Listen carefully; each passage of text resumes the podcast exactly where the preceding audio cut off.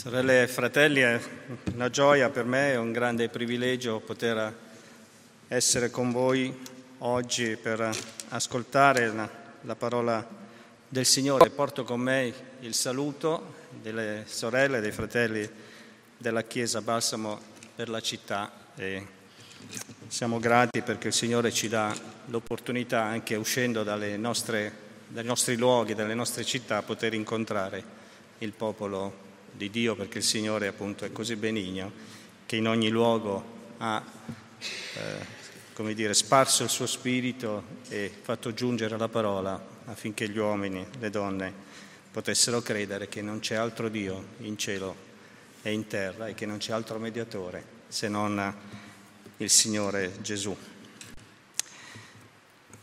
So che di recente, eh, almeno per così ho capito, avete terminato lo studio sul libro di Giona e sono certo che eh, sarete scesi nei meandri più eh, profondi dello studio, avrete eh, raccolto la ricchezza della parola di Dio attraverso l'esperienza di quest'uomo, questo profeta che eh, insomma, ha dovuto imparare molte lezioni di vita da parte anche della riprensione, della misericordia, della bontà di Dio. Il mio intento ovviamente, la, la mia predicazione non avrà questo spessore perché voglio riflettere con voi su un aspetto della vita di Giona che ha a che fare con la sua disobbedienza. E avrei pensato a questo titolo, che forse è più eh, legata anche a questo periodo, cioè la crociera last minute, il naufragio della disobbedienza. E allora volete leggere con me i primi tre versetti dal libro di Giona, capitolo 1, i primi tre versetti. E dice così la parola del Signore, la parola del Signore fu rivolta a Giona, figlio di Amittai, in questi termini alzati, va a Ninive, la gran città, e proclama contro di lei che la loro malvagità è salita fino a me. Ma Giona si mise in viaggio per fuggire a Tarsis, lontano dalla presenza del Signore. Scese a Iafo, dove trovò una nave diretta a Tarsis, e pagato il prezzo del suo viaggio, si imbarcò per andare con loro a Tarsis, lontano dalla presenza del Signore. Quando il caldo si fa rovente e le città si trasformano, potremmo dire, in saune a cielo aperto, anche chi non ha programmato le vacanze si lascia tentare dalla opportunità di una vacanza forse breve, possibilmente a basso costo, in una località, perché no, turistica, rinomata, dove poter trovare un po' di refrigerio, di riposo. La mia presenza oggi tra voi però non è un last minute. Certamente si tratta di un breve tempo che trascorrerò con voi, con la parte della mia famiglia, con la mia famiglia, che però spero rappresenti un refrigerio, refrigerio spirituale, se volete anche atmosferico, oltre che alla, al consolidamento delle relazioni ecclesiali e familiari. Sempre più frequente, grazie anche alle, all'esplosione, all'espansione dei social e ai siti dedicati, che fotografano eh, luoghi mozzafiato, eh, inimmaginabili alla nostra eh, diciamo, visione delle cose, si fanno ricerche, si fanno ricerche definite appunto last minute, a, brazzo, a poco prezzo, low cost. E ricerche che puoi confermare immediatamente se la tua carta di credito ha la copertura sufficiente. Questo che sembra essere il metodo mm, vantaggioso, scelto, più conveniente, piuttosto che andare in agenzia viaggi e con calma, con pacatezza, eh, calcolare bene il prezzo, il pacchetto del servizio che viene offerto. E nel settore turistico sono tanti i tour operator che appunto operano anche sui social o le agenzie di, via- di viaggio, le compagnie navali, aeree che portano e che propongono diciamo, pacchetti eh, last minute, a poco prezzo, accattivante se volete, dove però purtroppo spesso il risultato finale non corrisponde al pacchetto promozionale. E gli acquirenti sono così, come dire, entusiasmi di questo last acquisto che non hanno neppure il tempo di eh, leggere le clausole contrattuali, verificare la reale esistenza di quel luogo, l'albergo, l'appartamento, eh, la spiaggia, un resort, eh, no, Roger, resort, scusate, la zona geografica. In qualche maniera si parte allo sbaraglio. E così mal, molti partono gioiosi, ansiosi di vivere una vacanza, un fine settimana indimenticabile in un luogo incantevole. E purtroppo, grazie proprio all'espansione dei social, anche le truffe sono numerose, il luogo tanto ambito è semplicemente inesistente. Per chi ama viaggiare, i last minute rappresentano in alcuni casi non solo la convenienza economica, ma il fuggire dal caldo o dal freddo a seconda delle stagioni per cercare appunto il proprio riposo, il proprio refrigerio. In molti casi significa però prendere le distanze da, per un tempo dalla caotica città, dai disintossicarsi dagli impegni sociali, familiari, dalle responsabilità coniugali e per alcuni anche quelli ecclesiali. E per quanto sembra strano, accade ed è accaduto. È accaduto a Giona, quello che lui ha vissuto nell'ottavo secolo avanti Cristo, quando non volendo dare ascolto alla parola del Signore, alla voce del Signore, di farsi carico della missione che egli gli affidava, un'importante missione, scelse un last minute, una sua crociera. Giona in qualche misura è diventato, diciamo, l'ideatore, l'inventore, se vogliamo dire così, il promotore delle last minute. E infatti la Bibbia parla, nel testo che abbiamo letto, della sua offerta promozionale. Trovò una nave diretta a Tarsis, pagato il prezzo del suo viaggio, si imbarcò. Una cosa velocissima. Un'occasione da non perdere. Un'occasione ideale per abbandonare l'ufficio profetico, per prendere le distanze dalla comunità, dal popolo di Dio, dalla città. Un'occasione per fuggire dalle responsabilità che sono tante, pesanti, missionali, ecclesiali, familiari. E del resto Tarsis sembra essere proprio la costa turistica attraente, è una città molto ricca, probabilmente la Spagna, nel sud della Spagna, sembra essere il paese scelto da Giona. Noi sappiamo, ci dice la scrittura, che eh, un grande re, Salomone, 250-300 anni prima, possedeva una flotta di Tarsis. Leggo quello che c'è scritto in Prima Re 10, 22 e Seconda Cronaca 9, 22, 21.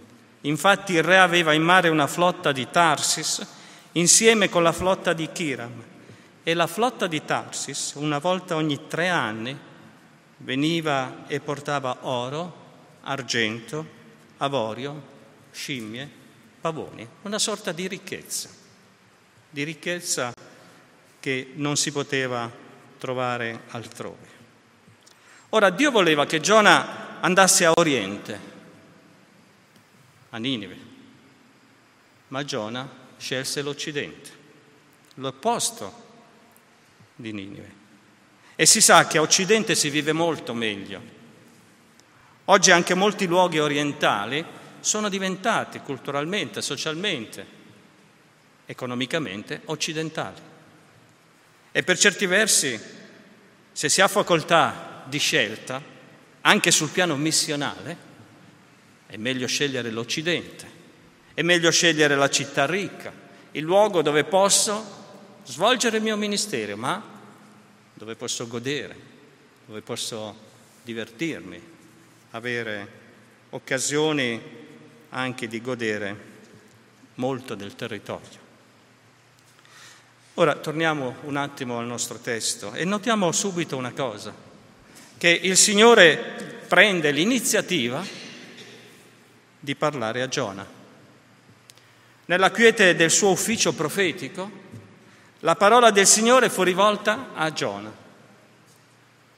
E Giona comprese bene che era Yahweh, il Signore, a parlargli. Non ci sono equivoci, è proprio a Giona, non a uno dei tanti Giona di quel tempo, ma a Giona, figlio di Amittai, abbiamo letto. È a lui che Dio rivolge la sua parola. E quando la parola parla a me, sta parlando a me, non sta parlando a voi. Quando parla a te, è a te che sta parlando, non sta parlando in senso generale. Questa è l'esperienza. Giona ha capito benissimo che Dio stava parlando a lui. Ed è una grande grazia quando gli uomini, i peccatori, sono chiamati alla conversione da Dio, dal Creatore del cielo e della terra, nel, me, nel pieno del loro vissuto mondano, in, dos, in dissolutezza.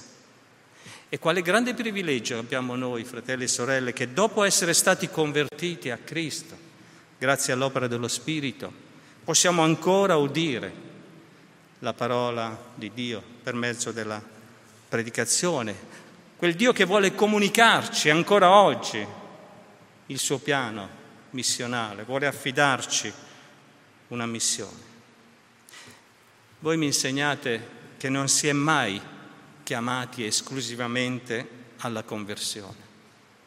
La conversione, la chiamata a Dio, la conversione porta sempre con sé la missione.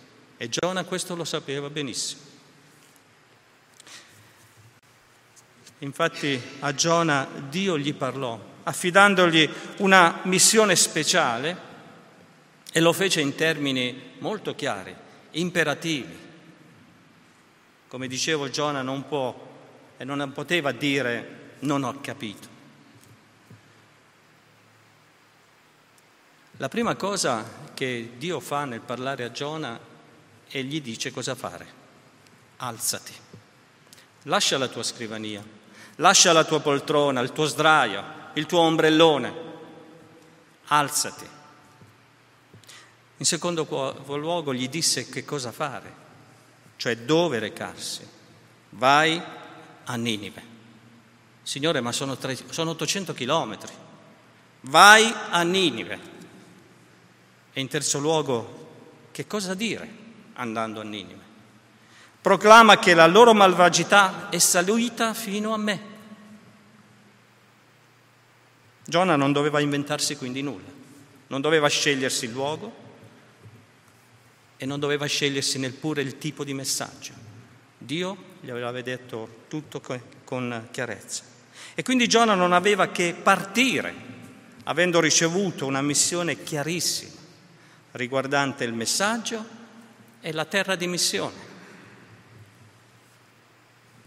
Perché Dio sa bene qual è il luogo dove voglie, volergli far trascorrere un periodo, forse 40 giorni, di benedetto servizio, di ubbidienza, di proclamazione e di ravvedimento. Alzati, va a Ninive, la gran città. Dio ha a cuore il bene della città, della grande città di Ninive, al cuore di qualsiasi altra città e vuole che anche Gionia abbia lo stesso sentimento. Una grande città è ricca, è fiorente, ma è anche una città piena di pagani, di peccatori, il cui peccato ha raggiunto l'apice, ci dice questo testo. Dio non ha solo al cuore il bene di Israele, ma anche di tutti gli altri popoli pagani. Dio non ama solo la Chiesa, e di cui possiamo essere, dobbiamo essere grati e adorare il Signore. Ama tutti i peccatori che vivono nelle città grandi e pagane e desidera che la Chiesa, che è stata posta in quella città, in questa città, ami il popolo e proclami il ravvedimento. Dio ama la città di Ninive e vi manda Giona. Dio ha tanto amato il mondo e ha mandato il suo figlio, il Signore Gesù. E oggi manda noi, manda noi nelle grandi città laddove regna il peccato. Affidò a Giona l'importante missione di proclamare il ravvedimento. Ancora 40 giorni, pochissimo tempo, ancora 40 giorni e Ninive sarà distrutta. Noi quando andiamo e proclamiamo l'Evangelo non sappiamo quanto tempo ma il tempo è breve e non è detto che il Signore darà altre opportunità a questo popolo, a questa città, l'occasione di ascoltare nuovamente l'Evangelo. Quindi affida a noi lo stesso messaggio di grazia, di misericordia, ma con la chiarezza punitiva che chi non si ravvede dovrà fare i conti con il giusto giudice, il Signore. Abbiamo detto che Giona ha ben conosciuta la voce di Dio e in quanto profeta era preparato a ricevere la voce, la parola di Dio. In, prima, eh, in seconda re, scusate, capitolo 14, 25, si parla di Giona all'epoca di Geroboamo II.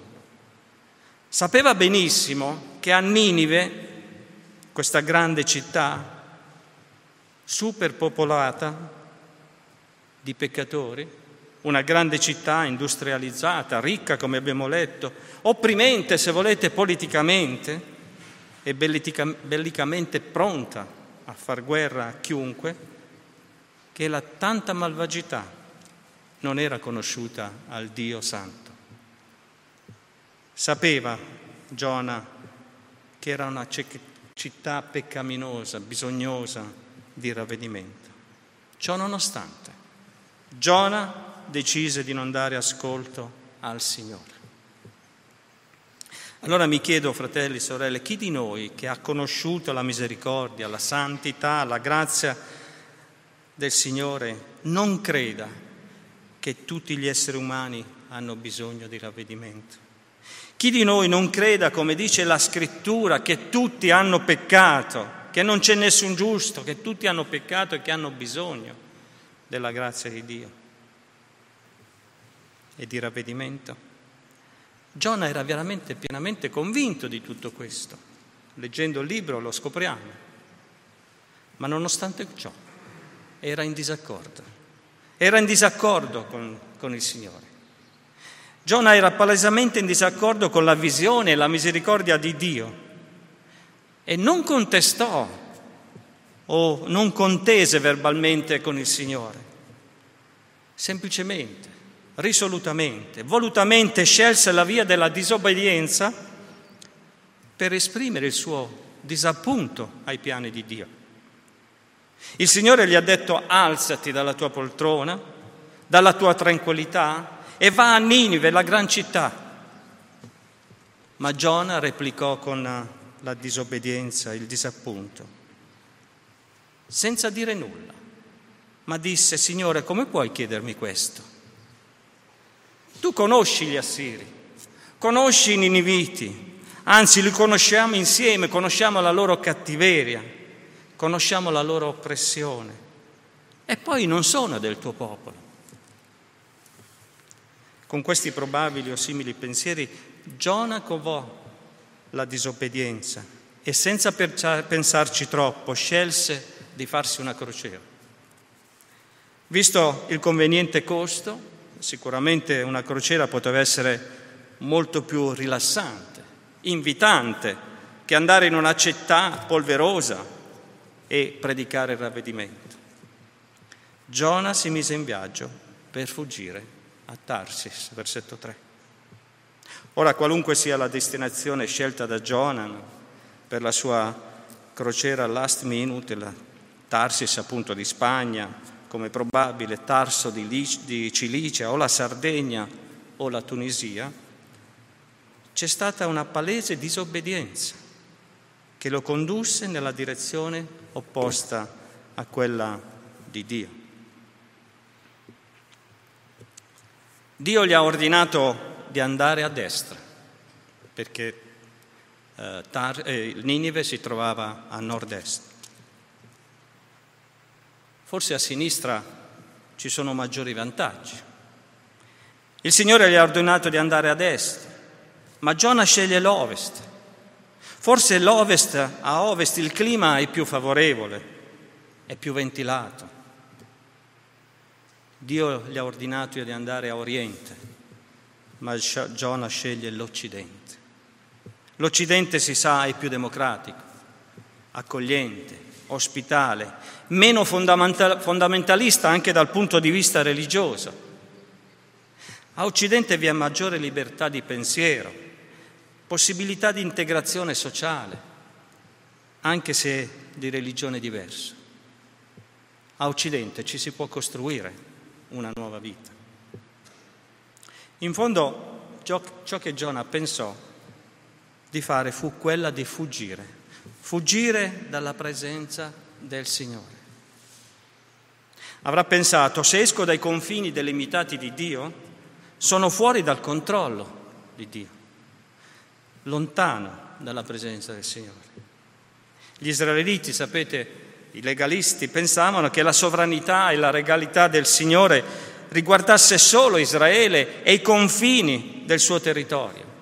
E per questa ragione spesso facevano resistenza affinché l'Evangelo non fosse predicato ai pagani. Ricordate l'esperienza di Pietro nella visione di questo lenzuolo, questa tovaglia che il Signore gli mostra per aprire l'Evangelo ai pagani. E quando Pietro giunge in casa di Cornelio, il centurione, al centurione dice, voi sapete come non sia lecito ad un giudeo avere relazioni con uno straniero o entrare in casa sua. Anche i discepoli, tornando dalla città dopo che erano andati a comprare del cibo, si meravigliarono che Gesù parlasse con una donna samaritana. Ecco, c'era questa visione che il, la sovranità di Dio riguardasse solo il popolo di Israele e i suoi confini. Ciò che contò per Giona in quel momento non era la volontà del Signore, ma il suo legalismo, la sua indipendenza, la libertà di sottoporsi, di non sottoporsi alla missione affidatagli. Insomma, siamo liberi, possiamo scegliere se obbedire o non obbedire.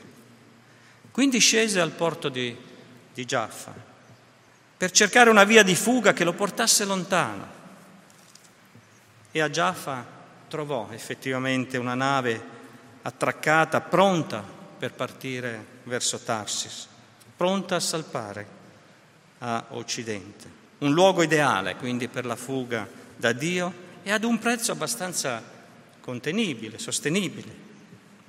E comunque per, per Giona il prezzo in quel momento era irrilevante rispetto all'obiettivo postosi di fuggire da Dio. Fu una bella, o si pensava ad una bella e riposata, riposante crociera. Sarà certamente più piacevole vivere questa esperienza, cioè affrontare un, villa, un viaggio di oltre 3.400 km in linea d'aria per raggiungere Tarsis, anziché a 800 chilometri a piedi per raggiungere la polverosa Ninive in Assiria. E poi se i tempi di andata e ritorno sono quelli salomonici, cioè tre anni prima che un'altra barca, un'altra nave torni a Giaffo, tanto meglio. Dio avrà modo di dimenticarsi di me, avrà modo di dimenticarsi di Ninive, oppure semplicemente sceglierà di mandare qualcun altro. E forse, fratelli e sorelle, non è questo il ragionamento inespresso, silenzioso che facciamo quando decidiamo di opporci alla parola di Dio, alla volontà chiara di Dio per noi. Vado oltre, faccio altro, Dio troverà qualcun altro. Di fronte all'invitante offerta, allo speciale prezzo, Giona non ha esitazione, non ha ripensamenti, non ha rimorsi di coscienza, non ha neppure alcun sentimento per i niniviti che di lì a 40 giorni sarebbero stati distrutti, puniti per il loro peccato. Semplicemente si imbarcò per andarsene a Tarsis, lontano dalla presenza del Signore. C'è stata una parola chiara, chiara, inequivocabile per Giona da parte di Dio, del Signore, il creatore del cielo e della terra, come lui stesso dirà più avanti, ma preferì non tenerne conto. Ormai ho deciso, la crociera è la soluzione al mio ideale. Al Ninive il Signore vi manderà qualcun altro. Io per ora, visto che ho già pagato il prezzo e non posso certamente rimetterci del denaro, parto, mi godo la mia crociera, fra tre anni se ne parlerà. Così Giona pensava di godersi la sua crociera. Ormai la nave ha salpato dal porto di Giafo e per non pensare alla disobbedienza, che cosa fa? Una bella dormita ci sta, un buon riposo. Del resto la crociera sarà lunga, Coricato nella sua cabina, dorme profondamente, ci dice versetto 5. In fondo la stessa ricerca del last minute lo ha anche stancato.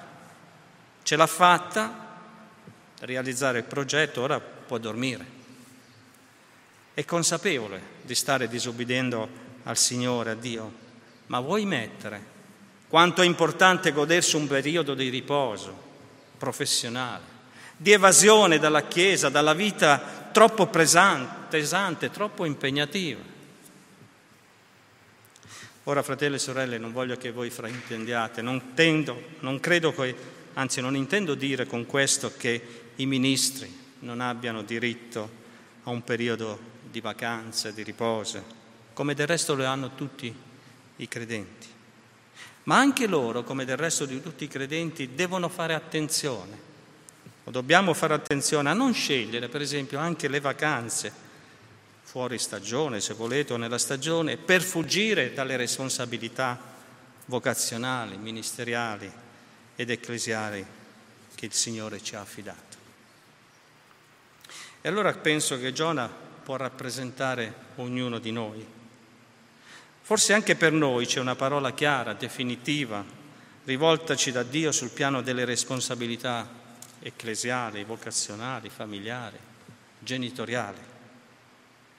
Ma probabilmente, come nel caso di Giona, preferiamo, preferiamo in qualche misura eh, non essere vincolati, non essere vincolati a Dio, alla Sua parola, alla Chiesa. Vogliamo essere liberi da certi vincoli, essere autonomi, indipendenti, per poter gestire il nostro tempo, e le risorse come meglio ci piace. Possiamo andare dove e quando vogliamo? Perché non siamo, per nostra sola scelta, legati alla Chiesa e non dobbiamo dar conto a nessuno. Ma non è così, non funziona così nella Chiesa, nel popolo di Dio. Le opportunità dell'ultimo minuto sono diverse per tutti noi le sollecitazioni amicali, gli interessi personali, la vacanza, il fine settimana in montagna. Non è bene farceli sfuggire, questo è il ragionamento. Ma se lo spirito è quello della fuga, per il Signore sono delle last, diciamo, disobbedienze. E le disobbedienze hanno sempre effetti negativi, hanno delle ricadute non solo su noi, anche sugli altri. L'aver scelto di unirci ad una realtà locale, ad una chiesa, o di frequentarla come se fosse la nostra famiglia, ci vincola ad essa. Quindi è sempre utile ricercare la volontà di Dio e del Signore anche nella scelta, perché no, del luogo e del periodo delle vacanze, proprio in una unità di visione ecclesiale.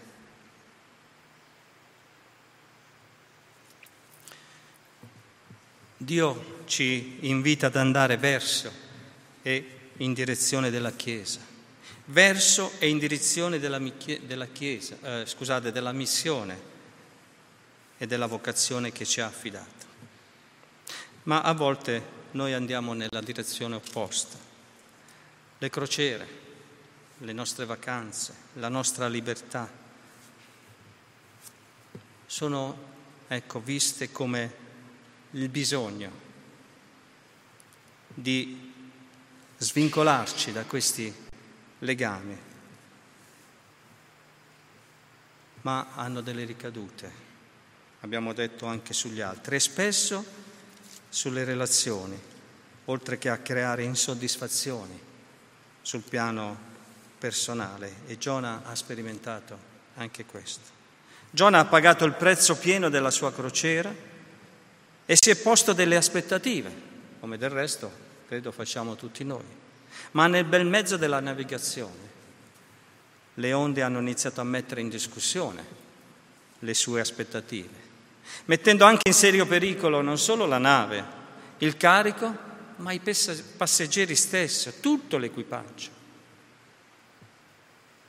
Come nel caso del Titanic, 14-4-1912, le migliaia di passeggeri e dell'equipaggio.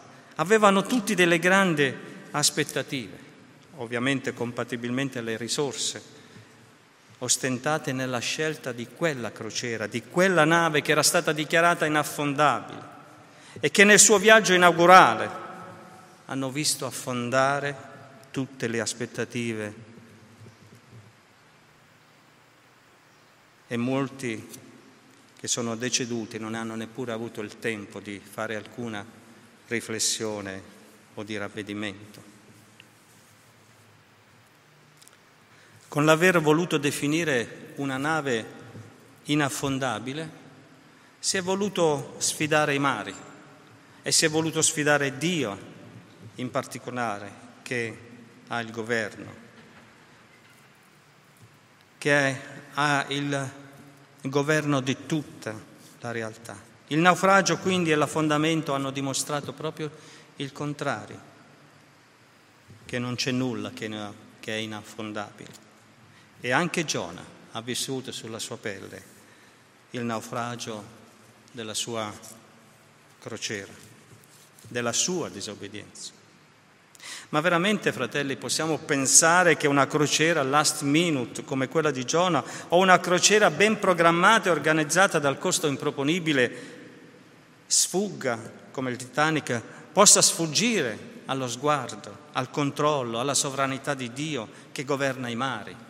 i movimenti atmosferici, l'universo intero ed ogni singola persona. Veramente possiamo pensare che Dio non ha il controllo? Allora forse questa mattina, fratelli e sorelle, c'è una parola chiara anche per noi, da parte di Dio sul piano delle nostre responsabilità vocazionali, ecclesiali, coniugali, genitoriali. Preferiamo forse la nostra visione di vita viaggiando per conto nostro, a testa alta, senza tenere conto della chiarezza delle responsabilità che Dio ci ha affidate? Riteniamo che ciò che Dio ci chiede è per noi troppo impegnativo e impraticabile? Un prezzo troppo alto che non siamo disposti a pagare? La nostra indipendenza, la nostra cultura, la nostra formazione, le nostre tante altre ragioni ci fanno rinunciare all'ascolto della parola di Dio? come dicevo, ricordiamo che gli effetti collaterali della nostra disobbedienza rendono burrascose le relazioni, al punto di sfasciarsi sugli scogli della nostra ostinazione. Forse anche noi abbiamo in mente vari o molti last minute di tranquillità per noi stessi, per la nostra famiglia. Del resto lavoriamo già tutto l'anno, tutta la settimana, le settimane sono intere e oltretutto già concediamo al Signore momenti, eh, sottraendole alle nostre esigenze, momenti di comunione, di servizio, di missione con la Chiesa. Abbiamo fatto il nostro dovere. Questo ci fa sentire tranquilli. Ma per il Signore, finché non assumiamo in toto le responsabilità che ci ha affidato, simili concessioni sono semplicemente pura disobbedienza. E forse questa mattina c'è per me, per te, una parola chiara sul piano appunto delle responsabilità missionali, ecclesiali, familiari, interpersonali ma potrebbe essere che la mia visione in merito non sia in sintonia con Dio. Certo, lui mi dice di amare il prossimo come me stesso, Galati 5:14, di andare a predicare il ravvedimento, pienamente d'accordo, ma personalmente non ce la faccio, ho altro da fare. E poi l'esperienza mi ha, l'esperienza mi ha segnato con alcune persone le relazioni sono impossibili. Quel popolo poi è un popolo strano.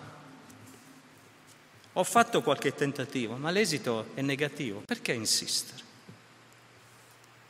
Certo Paolo mi ricorda, per quanto dipende da te, fai tutti i tentativi per rendere possibili e vivibili le relazioni, vivi in pace con tutti, Romani 12, 18. Però il prezzo è molto alto. C'è molta malvagità da fuori. C'è di mezzo la mia personalità, la mia indipendenza, la mia dignità, la mia incolumità. È vero, Dio mi chiede di ripensare riformare la mia visione del mondo, delle relazioni. Ma non ho pretese, ritengo che quella che fin qui ho maturato della mia visione del mondo sia sufficiente. Anche questo modo di rapportarci alle relazioni è disobbedienza, è opposizione a Dio. Cosa ne so io, fratelli? Cosa ne sappiamo noi? Se Dio avrà pietà di quella persona, di quella città, come ha avuto pietà dei Niniviti. Chi sono io da oppormi al suo mandato? Perché scelgo come Giona di andare in direzione opposta a quella che Dio mi ordina? Tanto Dio, se vuole, può salvare comunque, quando vuole, e lo può fare anche attraverso gli altri. Il vento di Oriente, vado verso la conclusione. Ad un certo punto della nostra vita, se la parola del Signore non è obbedita, il Signore, come ricorda Giona, scatenò un gran vento sul mare, una tempesta tale, tanto che la nave era sul punto di sfasciarsi. Versetto 4 che non abbiamo letto. Ora, se il vento fosse orientale o occidentale, o se fosse uno scontro di entrambi, non lo sappiamo. Certamente era il vento dell'indignazione di Dio verso Giona. E Giona ha imparato così che è impossibile sfuggire a Dio, al suo controllo e tantomeno alla sua ira. Il vento nel caso di Giona rappresenta quindi l'ira del Signore per la sua disobbedienza. Certamente noi diciamo che il vento va dove vuole, ma per la scrittura c'è un vento, il vento orientale, il vento che Dio manda ed è il vento che governa. Il salmista parla infatti di un vento orientale che spezza le navi di Tarsis, Salmo 48, versetto 7, ad indicare la potenza e il governo del Signore. Egli sprigiona il vento dai suoi depositi, Salmo 135, 7, ad indicare che la non casualità delle vicende, degli eventi. E sembra che Giona nel raccontare queste vicende voglia confessare che il Signore usa proprio il vento delle nostre situazioni, usa quel vento, scusate, e le nostre situazioni che ci siamo scelti in disobbedienza per ricondurci sulla retta via. Forse il nostro progetto, last minute, non si è potuto realizzare perché Dio ha posto il suo veto e il suo vento alla nostra disobbedienza. Forse il nostro fuggire dalla realtà, dai vincoli missionali, ecclesiali, sociali, familiari e le annesse responsabilità non hanno soddisfatto le nostre aspettative semplicemente perché non abbiamo dato ascolto bene al Signore. E Lui ha mandato il vento orientale in disapprovazione alla nostra ribellione. E allora mi chiedo, abbiamo compreso che è Dio ad aver mandato il vento e che le circostanze che Dio ha creato non erano casuali. Giona ha capito perché poi deve, ha dovuto confessare. A volte anche noi sentiamo il sibilo della disapprovazione di, disapprovazione di Dio con il vento, che possiamo definire questo vento orientale.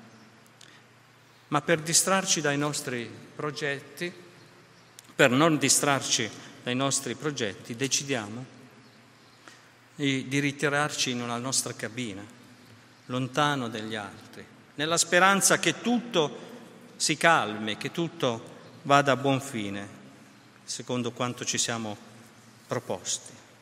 Ma se ciò che abbiamo cercato di costruirci e di realizzare da soli nella disobbedienza a Dio è sul punto di sfasciarsi, possiamo allora non, come dire, disperare, perché certamente il Signore manda ancora oggi il suo vento, manda ancora oggi la parola che è contraria ai nostri progetti e manda il vento della grazia per ricondurci sulla retta via.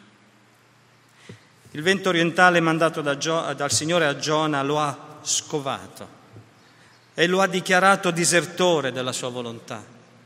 Perfino i marinai, i quali avevano invocato ognuno il proprio Dio, versetto 5, si sono resi conto che quel vento era particolare, diverso da quelli che generalmente incontravano nelle loro navigazioni, nelle loro attraversate. E furono perfino disposti a perdere il carico della nave che rappresentava tutto il loro guadagno, pur di avere salva la vita da quella che si annunciava una catastrofe. Ma ad un certo punto il testo ci dice che il, comandante, il capitano della nave si ricordò, si ricordò che sulla nave si era imbarcato uno strano personaggio, il quale aveva dato, gli aveva dato l'impressione di essere un personaggio diverso dagli altri, dagli altri passeggeri. I nostri last minuti, last minute, frutto della disobbedienza a Dio, per quanto li vogliamo nascondere, evidenziano sempre che apparteniamo a Dio. Se fuggiamo dalla presenza e dalla volontà di Dio, troveremo sempre qualche capitano che ci dirà, che fai qui? Versetto 6. Tu non sei dei nostri. In qualche modo Dio ci scopre davanti agli altri, allo stesso modo che l'Apostolo Pietro, ricordate, fu scoperto quando in incognita volle assistere al processo del Signore Gesù, Luca 22, 67. E quando siamo scoperti dai marinai di questa nave che va alla deriva, queste città, questo mondo, essi ci fanno vergognare di essere lì e di essere anche la causa di quello che sta accadendo. Ma Dio che ci ama e vuole salvare i peccatori risolve la questione disastrosa in cui ci siamo imbarcati, portandoci ad ammettere pubblicamente che la causa del disagio che stanno vivendo gli altri siamo noi, sono io. E per uscire da quella triste condizione e dare serenità anche agli altri c'è necessità, c'è bisogno di riconoscere i propri peccati e la propria disobbedienza, ponendovi il dovuto rimedio. E Giona, a fronte di incalzanti domande, versetti 8 a 10, dovette ammettere che stava fuggendo dalla presenza del Signore. È triste, fratelli e sorelle, dover ammettere la propria identità confessionale compromessa dal proprio peccato solo quando si è scoperti. L'essere stati scoperti è la resa dei conti. Giona ha dovuto ammettere e rimediare per la salvezza degli altri, facendosi buttare a mare. E il prezzo da pagare per la disobbedienza potrebbe essere molto caro, ma se si vuole essere liberati e ricondotti sulla via del Signore, è bene pagarlo per poi ritornare all'obbedienza. I nostri casi, scusate, nei nostri casi personali, Dio ci deve dare l'umiltà, la forza di capire in che modo possiamo riconoscere il peccato confessarlo per ritornare sulla retta via e tornare a Oriente, quella che Dio ci indica. Forse dovremmo mangiare polvere anziché goderci il sole sul mare. Ma se la strada del Signore certamente è quella giusta da percorrere, se nell'obbedienza incontreremo e raggiungeremo persone ninivite che forse avevamo scartato dalla nostra selezione o alle quali non saremmo mai andati, ma sono quelle alle quali il Signore ci invia, allora è bene obbedire. Le last disobbedienze, scusate questo accostamento, a qualsiasi livello, sono disobbedienze a pieno titolo che non orano il Signore e possano scandalizzare i marinai, i cittadini, quando verranno a sapere chi siamo. Sono un ebreo, sono un cristiano, temo il Signore del cielo, il Dio del cielo che ha fatto il mare e la terra ferma. Questa è stata la confessione di Giona 1.9. Allora certamente i marinai ci umilieranno quando ci diranno che fai qui tu? Perché ci hai fatto questo? Versetto 10. Tu non hai detto di essere cristiano? Allora, perché ci hai fatto questo? Ecco, grazie per, averci, per aver ascoltato queste mie riflessioni che ci possono portare a riflettere sull'importanza di ascoltare il Signore che ci parla. Amen.